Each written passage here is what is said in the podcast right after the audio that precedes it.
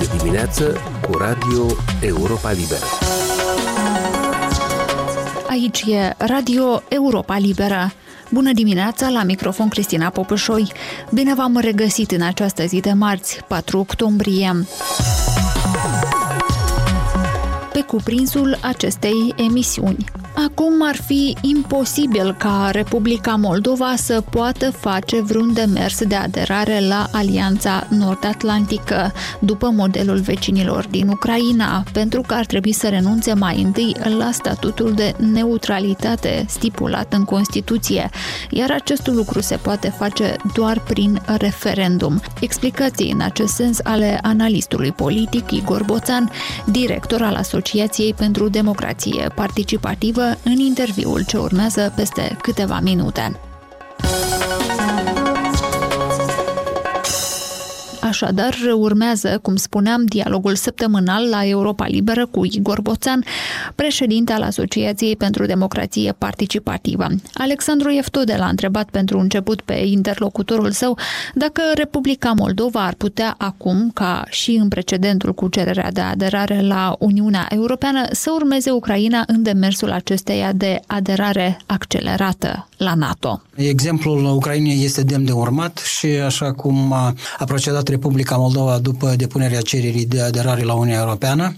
Cred că autoritățile din Republica Moldova vor depune eforturi pentru ca relațiile dintre Republica Moldova și NATO să fie într-o albie care aduce mai multă securitate Republicii Moldova. Trebuie să facem totuși o delimitare foarte clară. Ucraina a renunțat la statutul de neutralitate și s-a pronunțat ferm pentru aderarea țării la NATO după anexarea Crimeei, după invazia trupelor uh, rusești camuflate în uh, Lugansk și uh, Donetsk. Ucraina a adoptat această decizie. Republica Moldova, potrivit Constituției, este stat neutru. Acest statut a fost confirmat de Curtea Constituțională la 2 mai 2017 și Curtea Constituțională a spus foarte clar statutul de neutralitate nu împiedică Republica Moldova să-și dezvolte conceptul de apărare împotriva unor uh, invazii din afară, din potrivă, acest statut de neutralitate obligă Republica Moldova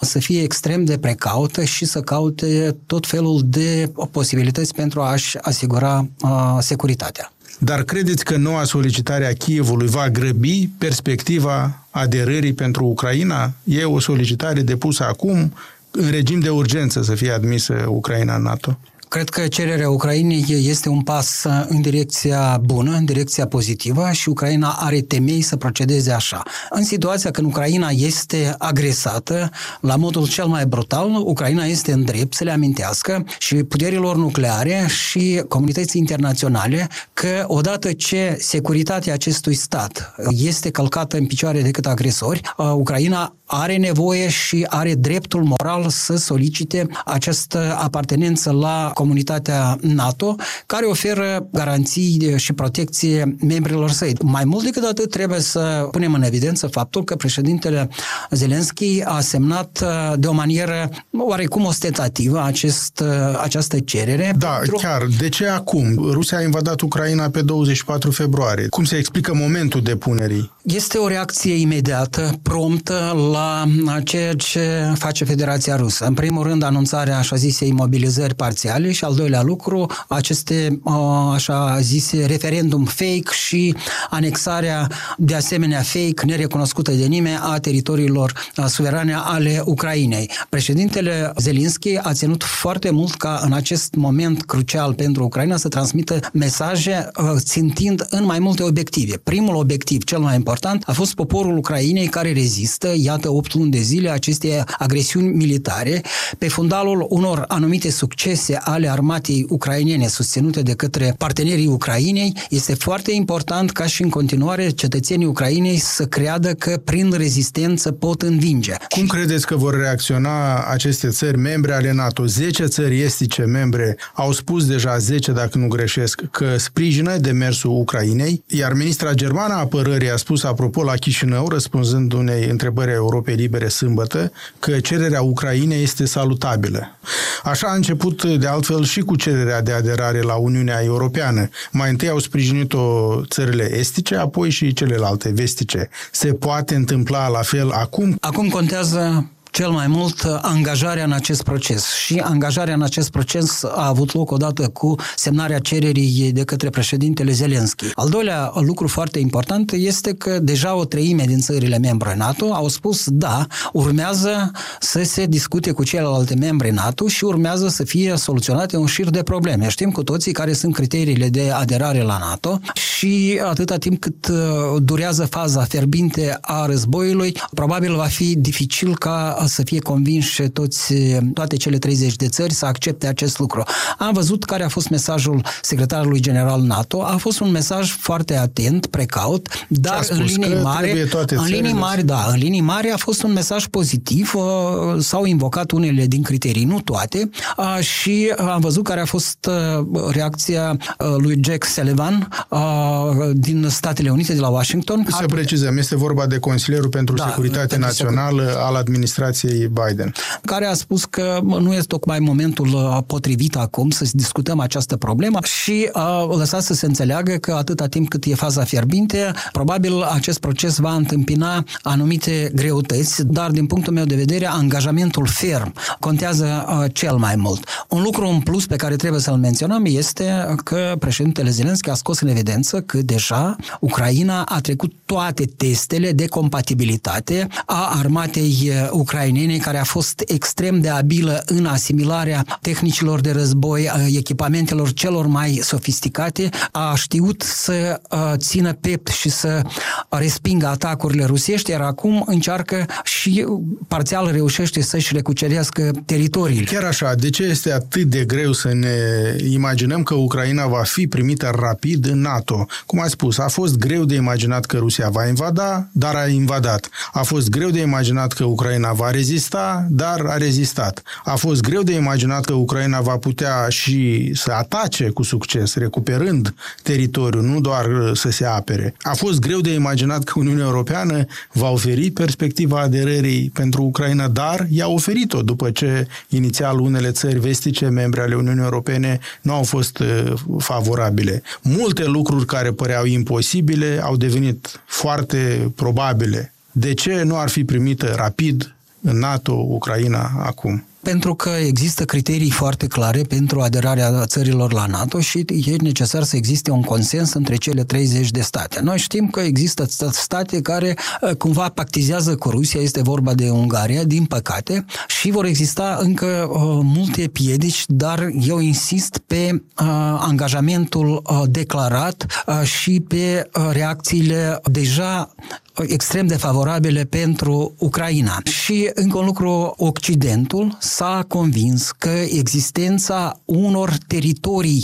din zona gri între Rusia și uh, Uniunea Europeană, de acum înainte și din NATO, doar provoacă Rusia la lucruri nesăbuite. Deci zonele gri între Uniunea Europeană, NATO pe de o parte și Rusia nu mai trebuie să existe și acest lucru cred că îl înțeleg în alții demnitari din Uniunea Europeană și din NATO. De aceea există perspective din punctul meu de vedere, odată cu terminarea războiului și cu uh, revenirea în hotarele firește ale Ucrainei, ca procesul să demareze uh, într-un tempo, așa cum ați menționat și dumneavoastră, accelerat este Republica Moldova. În acest context pe care l-ați descris, o zonă gri, să admitem că aderarea Ucrainei la NATO va prinde contur Chiar credeți că nu poate să aibă niciun impact acest lucru în Republica Moldova? Va continua la nesfârșit refrenul despre neutralitate sau și populația de aici va începe să fie favorabilă aderării? Efectul asupra Republicii Moldova va fi unul mare, va fi resimțit uh, atât de către clasa politică cât și de către cetățenii Republicii Moldova.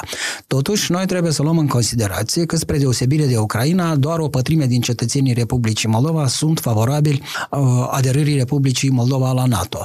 Al doilea factor, l-am menționat ceva uh, anterior, Republica Moldova, potrivit Constituției, este uh, stat neutru. Acest statut poate fi eliminat odată cu modificarea Constituției prin referendum constituțional cu un vot pozitiv din partea a 50% din cetățenii cu drept de vot.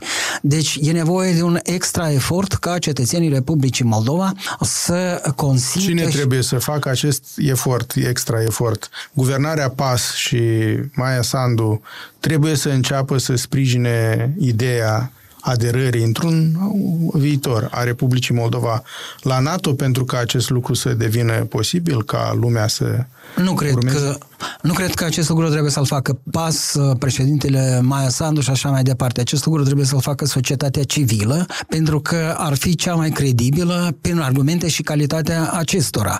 Cred că uh, PAS s-ar expune de o manieră uh, nu tocmai uh, favorabilă dacă ar începe să pedaleze problema aderării la NATO. Ceea ce trebuie să facă guvernarea PAS și președintele Maia Sandu se întâmplă. Președintele Maia Sandu a spus foarte clar, până acum am avut Armata Națională, care este, iată, respectată de cetățeni. 70% sau ceva în jurul la 70% din cetățeni au încrederea în Armata Națională, dar atunci când vine vorba despre dotarea acestei armate naționale, există probleme. În ce sens credeți că PAS, guvernarea de acum, pro-occidentală, pro-europeană, s-ar expune susținând demersul ăsta de aderare Republicii Moldova la NATO? Din punctul meu de vedere, atunci când știi că doar 24-25% din cetățeni sunt favorabili pentru aderarea Republicii Moldova la NATO, e nevoie de o muncă și o activitate preparatorie înainte de a veni cu oferta, cu propunerea de modificare a Constituției, pentru că asta implică modificarea Constituției. În Ucraina așa s-a întâmplat. Ucraina a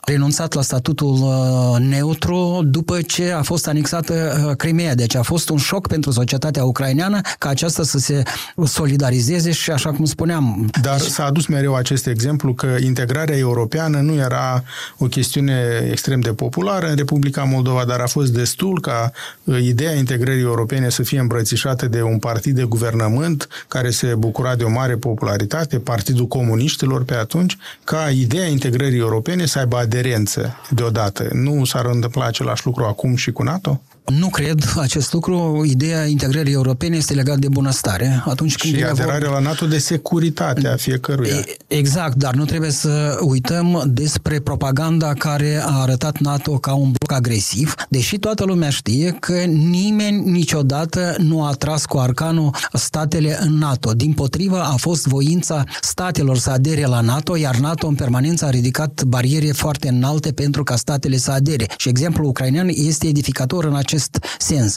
Părerea mea este că acum Republica Moldova are șansa să câștige ceva, ceva timp până lucrurile se clarifică cu Ucraina și de o manieră inteligentă să convingă cetățenii că doar securitatea sub protecția NATO este cea care poate garanta un viitor prosper pentru Republica Moldova. Ați spus a... mai devreme că războiul din Ucraina a arătat Occidentului că existența unor zone gri între Uniunea Europeană și și Rusia nu duce nicăieri, nu duce decât la conflicte ca acesta.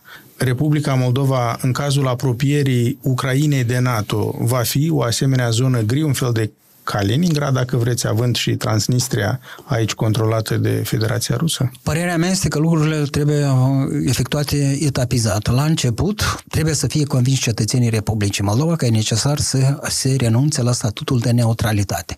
Abia după asta se poate vorbi despre aderarea la NATO. Noi știm foarte bine în avans că imediat ce vorbim despre renunțarea la statutului de neutralitate, toate segmentele clasei politice despre care s-a spus spus că ar fi, ar reprezenta coloana 5 vor sări în capul guvernării. Trebuie a să spus că în Ucraina acest sprijin a venit când Rusia a anexat Crimea. Ce trebuie să se mai întâmple sau să reformulez nu e cel mai propice moment acesta să se argumenteze că este nevoie de aderarea la NATO, ce să mai aștepte cei care sprijină această idee? Cred că este oportun să începem discuțiile în societate despre securitate. Din păcate, doar 25%, o pătrime din cetățenii Republicii Moldova sunt favorabili aderării Republicii Moldova la NATO. Analistul Igor Boțan, director al Asociației pentru Democrație Participativă, intervievat de Alexandru Eftode. Emisiunea noastră se apropie de final, o emisiune care însă este accesibilă mereu și pe internet la adresa moldova.europalibera.org, rubrica Radio. Eu sunt Cristina Popușoi, vă mulțumesc pentru atenție și vă urez o zi cât mai bună. Aici e Radio Europa Liberă.